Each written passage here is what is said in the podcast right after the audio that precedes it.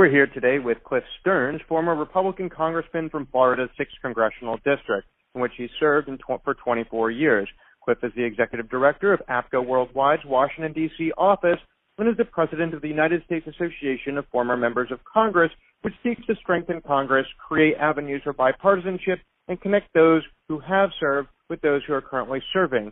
Cliff is a former chairman of the Transatlantic Dialogue for the European Union, having been the primary liaison between the U.S. House of Representatives and the European Parliament. And he's a former owner of a small chain of motels and restaurants in north central Florida. He's a former captain in the United States Air Force, a member of the Reformers Caucus at Issues One, and was awarded a Meritorious Service Ribbon in the United States Air Force. Cliff, thank you so much for joining us today. How are you doing? Jordan, I'm fine, and thank you for taking the time.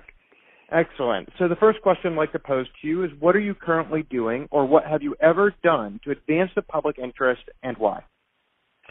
Well, uh, obviously serving as a member of Congress advances the public service interest, and then I think um, a lot of my work since I left Congress, about five years now, uh, both uh, in the private sector and as well as the former Members Association members of Congress, where we try to really educate citizens in colleges and high schools and universities, as well as a lot of the corporations on uh, how Congress works, why it's important to be a, uh, a knowledgeable citizen so that you can help um, contribute to this country and make it better.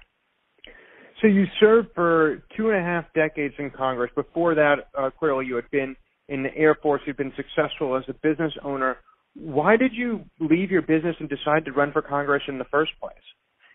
Well, I think uh, for many people it might have been a strong motive or a dream. Uh, for me, it wasn't. Uh, it's just I was a community leader uh, in north central Florida, in my hometown of Ocala, Florida, which is uh, just about an hour and a half north of Orlando.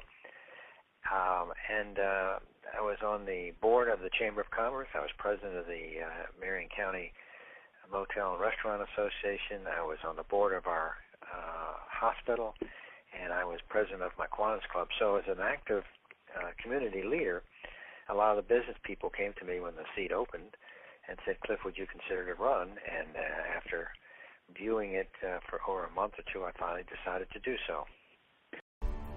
Hello, and welcome to Public Interest Podcast with your host, Jordan Cooper, where we have been interviewing politicians, activists, advocates, and others since 2016 with the intention of ennobling public service, creating a platform for positive civil discourse, and facilitating dialogue with difference.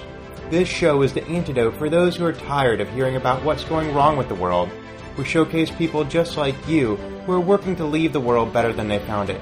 And that's good news. And now a word from former President John F. Kennedy with his views on public service. Ask not what your country can do for you. Ask what you can do for your country. I'll remind you that this show is made possible by viewers like you. If you appreciate what we're doing here at Public Interest Podcast and enjoy this episode, please contribute $1 at publicinterestpodcast.com. And to express our gratitude, we offer a few freebies to our supporters. Thanks for listening and enjoy the show. Now, uh, you actually flipped a Democratic district when that vacant seat arose in 1988. Uh, it had been a Democratic district. Of course, you're a Republican. Um, what it? Did, did that indicate uh, that the electorate had been shifting in their opinions, or to what might you attribute your initial success um, beating uh, a Democrat in a district that previously had been occupied by a Democrat? Well, I think that's a very good question. I think anybody gets elected feels not only elated but feels very grateful because lots of times your polls don't show you winning, and my poll showed me that I was losing. In fact, two weeks out is is uh, over 10 or 15 percent, and I finally won by about three percent. And it was you, as you say, Jordan. It was a 66 percent uh, Democrat district. It was set up so that the former Speaker of the Florida House, Jon Mills, could take the seat easily.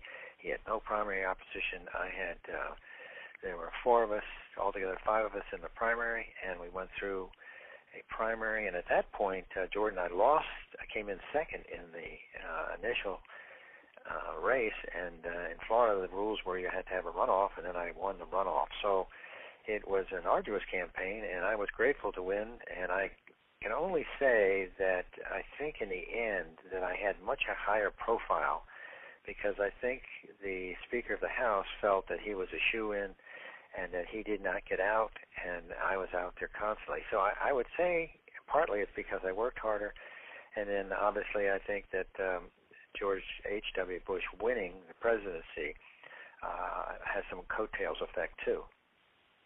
So uh, you mentioned, you alluded to a topic, uh, the topic of gerrymandering. Uh, you mentioned that the former uh, Speaker of the Florida House of Delegates in Tallahassee had created a district that he thought was a shoe-in district for him, or at least for the Democrats. Uh, and of course, you were able to overcome that uh, gerrymandering to beat him. Do you have any thoughts on gerrymandering in general, uh, and, and whether that's something that you support or oppose? Well, I oppose it, and um, in this case, it didn't work to the Democrats' advantage.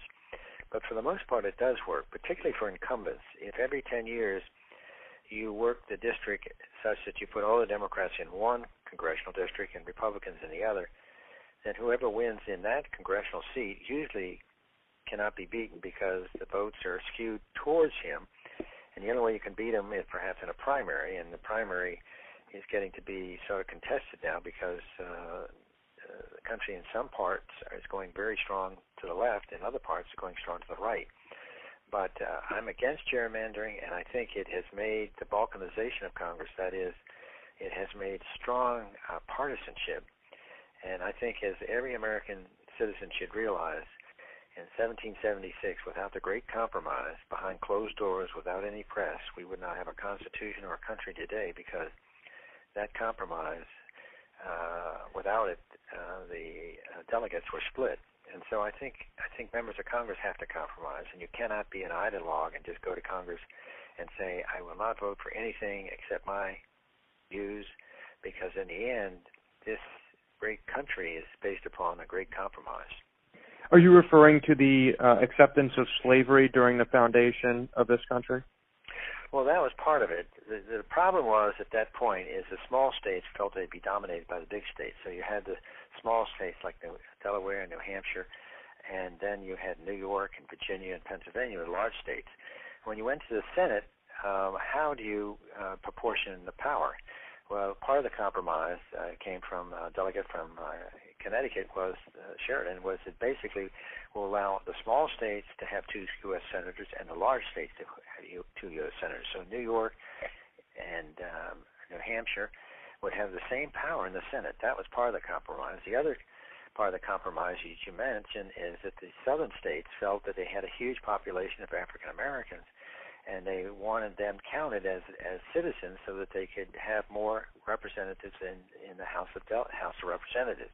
And the compromise was to allow, unfortunately, as they're highly racial, was to say African Americans were three fifths of American, mm-hmm. so that the southern states agreed to that, northern states agreed, and that allowed them to have uh, p- population um, considered for the number of members of Congress from their state.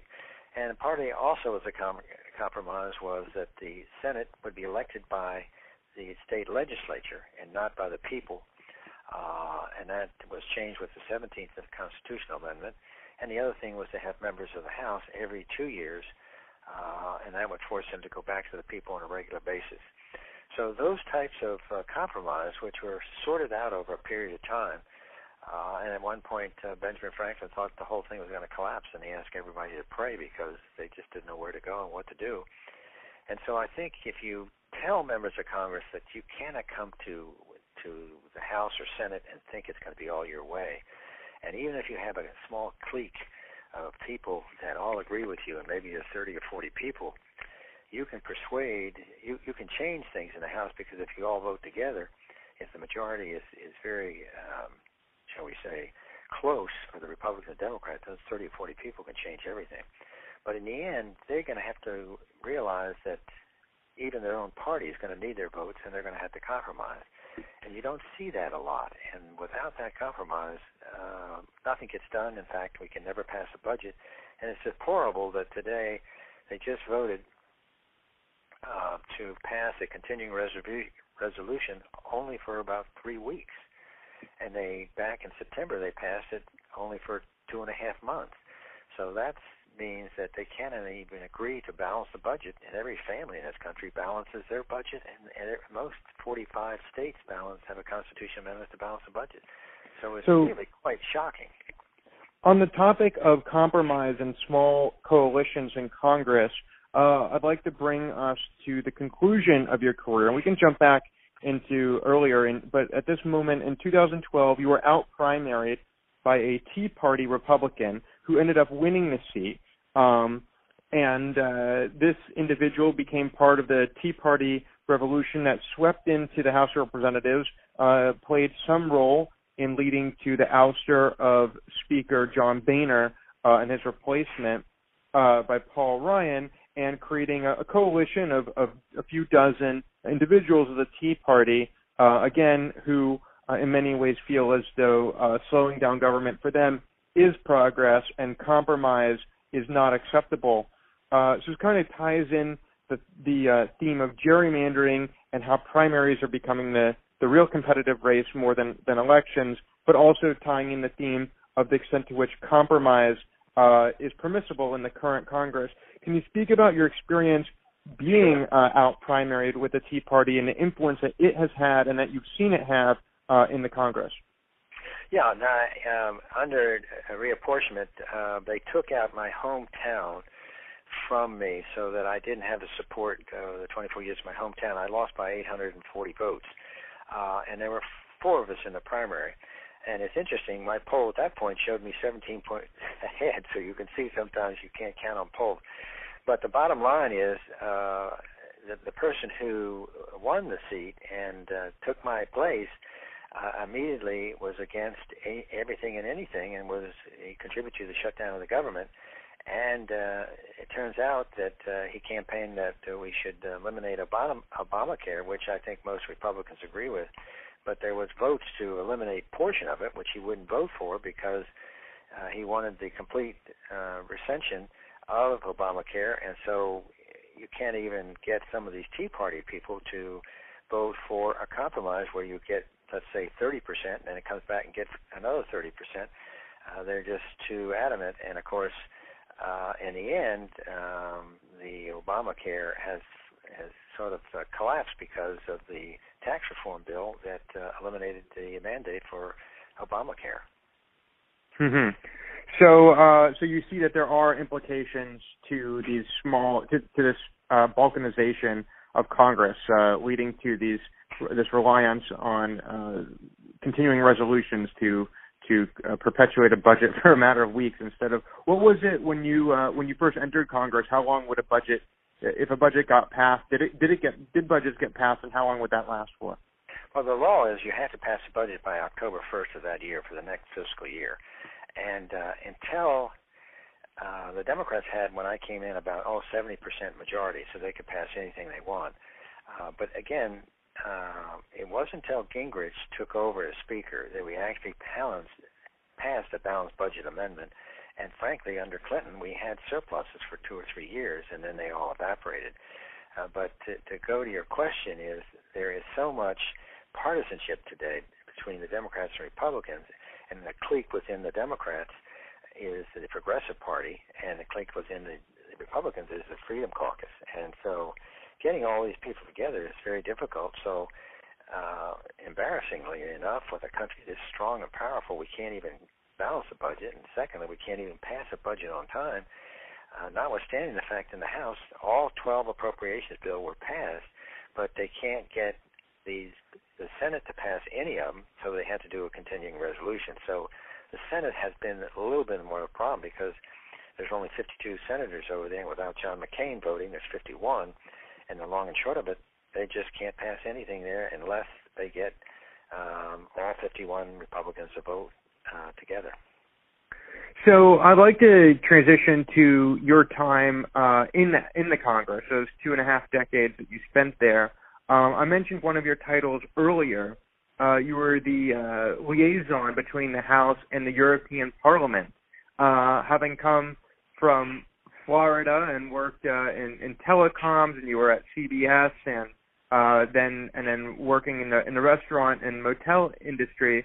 I'm I, it's interesting that you found yourself uh, as the primary liaison uh, between uh, the, the the European Parliament and the U.S. House of Representatives. Can you speak about how you came into that role and and what the nature of that relationship is today? Sure. Uh, when I came to Congress, Henry Hyde was the chairman and the co-chair of the Transatlantic Dialogue. And what that is is they the speaker appoints a chairperson to lead the United States uh, House, and uh, frankly the Senate too, because there's only one transatlantic dialogue that comes out of the House. And Henry Hyde asked me to join. I joined. So um, oh, the latter part of my career, uh, the Speaker Boehner appointed me the chair. And what this means is that every year I would go over to the European and we would go to one of the European countries and meet with up to 30 members of the European Parliament for about two and a half days in meetings to discuss the transatlantic dialogue issues, what we were passing, what they were passing, where we disagreed. And as you can imagine, there was a lot of disagreement, uh, particularly on certain issues. Uh, you know, dealing with trade, dealing with cybersecurity, dealing with privacy, dealing even even with uh, items like uh, you're talking about armament and nuclear uh, control, and then they would come over the same year to us, and uh, so it'd be it'd be a very fruitful exercise. And then at the end, we would try to come up with a letter of what we agreed upon, and that was difficult, but then generally we did agree. And as you know, in the European Union, they have so many parties, and I mean, they have it's a strong in Greece. There's a strong communist party, um, and in Spain, there's a strong socialist party. Uh, in Germany, they have a Christian Democrat. But it's it is sort of uh, fascinating, yet at the same time, uh, you have to realize that uh, even in a democracy, when you have lots of parties, sometimes it it's hard to coalesce uh, a group together. And uh, we have a, uh, a democracy, a parliamentary system, uh, which is different than England, as well as Canada, as well as some some of the other countries where, you know, the, the prime minister can be gone in six months if if uh, he runs into a problem.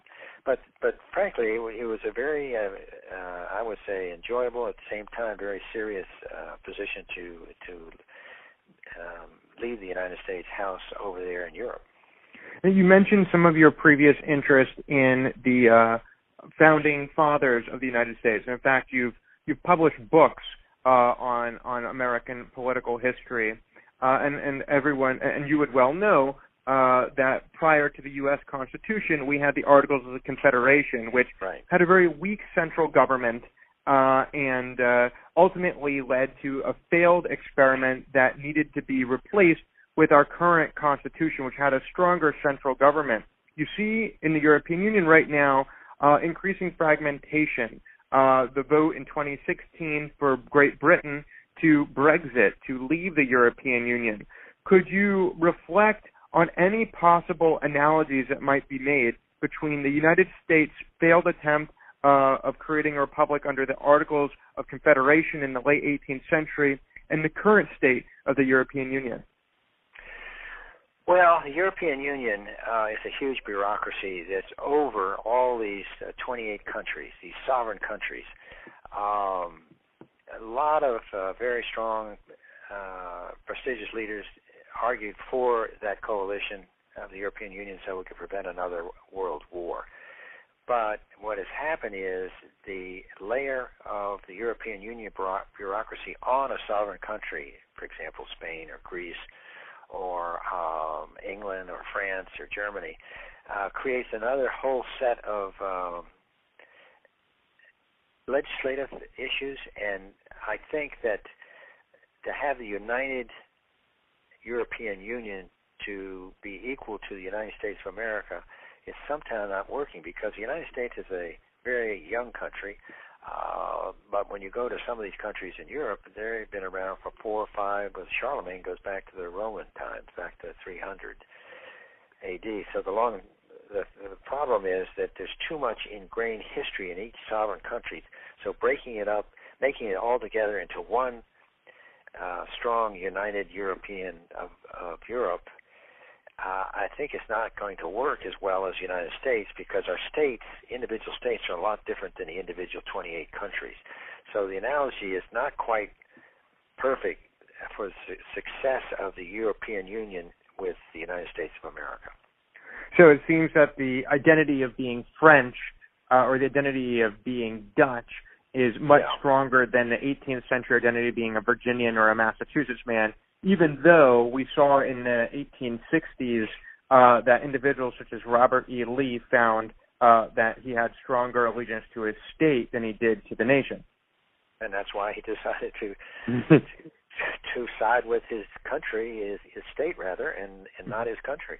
Mm-hmm.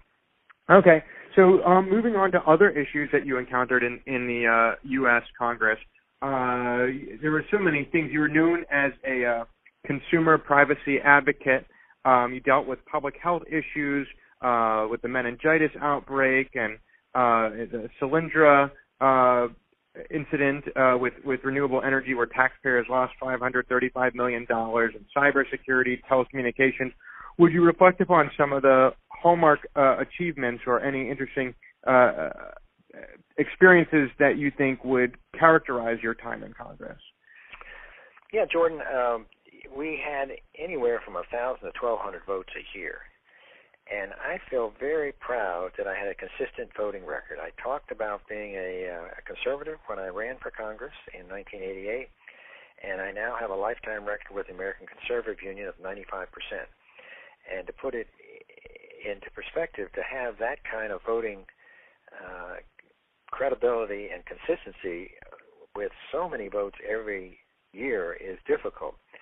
Uh, and uh, so I'm proud of that. And uh, the second thing is that uh, when I came to Congress, um, I was able to pass 86,000 86,000 acres uh, that the government owned to return to Florida uh, with Charlie Bennett, who was the Democrat congressman at the time, and that was part of the Cross Florida Barge Canal, which it was a Nixon administration a project to eventually um, bring a, a barge canal across from Jacksonville down to Cedar Key, and it collapsed because of environmental concerns. So it was a big. These 86,000 acres were returned to Florida, and they they were in sort of an escrow in the government for many many years. So I was proud of that, and then I pr- passed the what's called the Millennium Health Care Bill for veterans, which uh, provided more funding and also brought in uh, opportunities for uh, more nurses and um, it was very helpful in the, the Veterans Hospital. And then uh, last year in Congress, I passed a rare disease bill uh, to allow patients who could not uh, get waivers for medication from the FDA and had to go to Europe and spend forty or fifty thousand dollars. I was able to shorten the um, uh, the patient uh, the uh, rare disease, um, shall we say, trial period. And uh, for those people who really needed it, uh, the FDA had waivers. So those are just a few of the accomplishments, but I think the one you mentioned is interesting is I was um, chairman of the Oversight Investigation Committee that John Dingell, who was uh, the longest serving member of the House from Michigan, he used to be chairman of that. It's a powerful committee, and I had subpoena power, and I subpoenaed uh, the President Obama with uh, the Solyndra fiasco, where the taxpayers lost 400, 535 million dollars, and and you say 535 million in in a budget that's 1 is four and a half trillion. You say, well, that's not a lot of money, but the principle of the Solyndra investigation was clear that the administration was pushing a um, solar pa- panel technology that was flawed, and they were subsidizing it, and ultimately taxpayers were were uh, subordinated to hedge funds that were supporters of the president. And when it went into bankruptcies, these hedge funds came in and swooped it up and used all the tax loss from Solyndra bankruptcy for their own businesses, and the taxpayers got nothing. So, uh, but you know, to have a, a, a congressman having that kind of power to subpoena the president of the United States, it took me eight months to get uh, my get the information, and it wasn't it wasn't adequate. And then I pushed John Boehner, who was the speaker, to do a contempt of Congress on the president and the executive branch, and he wouldn't let me do it. And that those types of things, I think, contributed to John Boehner uh, not continuing to be speaker because a lot of us felt that he should have been more proactive. Uh, if we had the facts on our side and we had the information and it was clear the taxpayers were being abused, then I think we should make the executive branch uh, have to pay for it with a contempt of Congress, and he wouldn't do it, and so that was a disappointment. So as you can see, I had a broad um, uh, list of accomplishments. At the same time, I was quite active as the chairman uh, of a major subcommittee with a lot of power.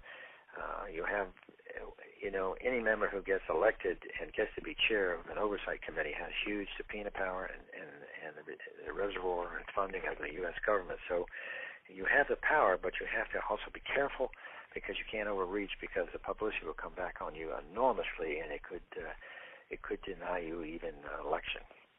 Now you mentioned uh, that you had a 95% lifetime voting record uh, with the conservative, uh, I guess, conservative voting record.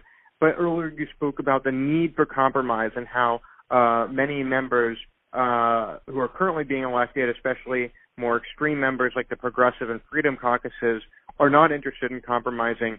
I wonder how were you able to maintain that ideological purity, having a 95% lifetime conservative voting record, but also uh, achieve compromise um, throughout the course of your time in Congress? Well, with a thousand votes, not all of them are critical to to pushing the, the agenda. I mean, a lot of them would be for more government spending, would be uh, also to, to to create in this country uh, a huge amount of, of uh, federal programs. Uh, it would be attempts to uh, eliminate and sunset some programs that I'd vote for, and, and so some of those did not require compromise, but only based upon what you believe in. But there was a few that uh, I had to compromise on. Uh, for example, the Central Trade Agreement, uh, uh, free trade agreement, uh, President uh, George W. Bush wanted. Uh, uh, he, I didn't want to vote for that because I, it was uh, bringing in Colombia, it was bringing in Panama, it was bringing in a lot of those countries. I felt that uh, with the infrastructure and the labor, the labor rates weren't the same as the United States, and, and I was a little concerned about free trade with a country that has no environmental standards. And so I eventually voted for it, and uh, that was the type of compromise that occasionally I would do. But uh, the 95% are usually based upon a philosophy of less government, uh, less taxes, and more freedom. And uh, those votes are, are every year they pop up, come up. The Conservative Union comes up with maybe about 25 that they feel important. And so that's that's the case. Um, and so sometimes you'd have to compromise, and I'm willing to compromise, but occasionally, if it adds more and more bureaucracy uh, and less freedom, then I'm reluctant to do so. So, as we approach the end of this podcast, and having just reflected upon your conservative voting record, I'd like to ask you uh, a final two part question. Um, so, I'd like to ask you about your motivations and also your legacy, your motivations to serve in the Air Force, uh, to serve in the Congress, um, and your legacy. And perhaps we can ask uh, by including a little fun fact um, that uh, your great great grandpa was a member of Congress representing Ohio, Representative Bundy, in the 19th century. I'm wondering if um, you see yourself in any way as as, as perpetuating his legacy, uh, and to any extent, if you uh, how how you view you may be able to influence future generations as he may or may not have ever influenced you.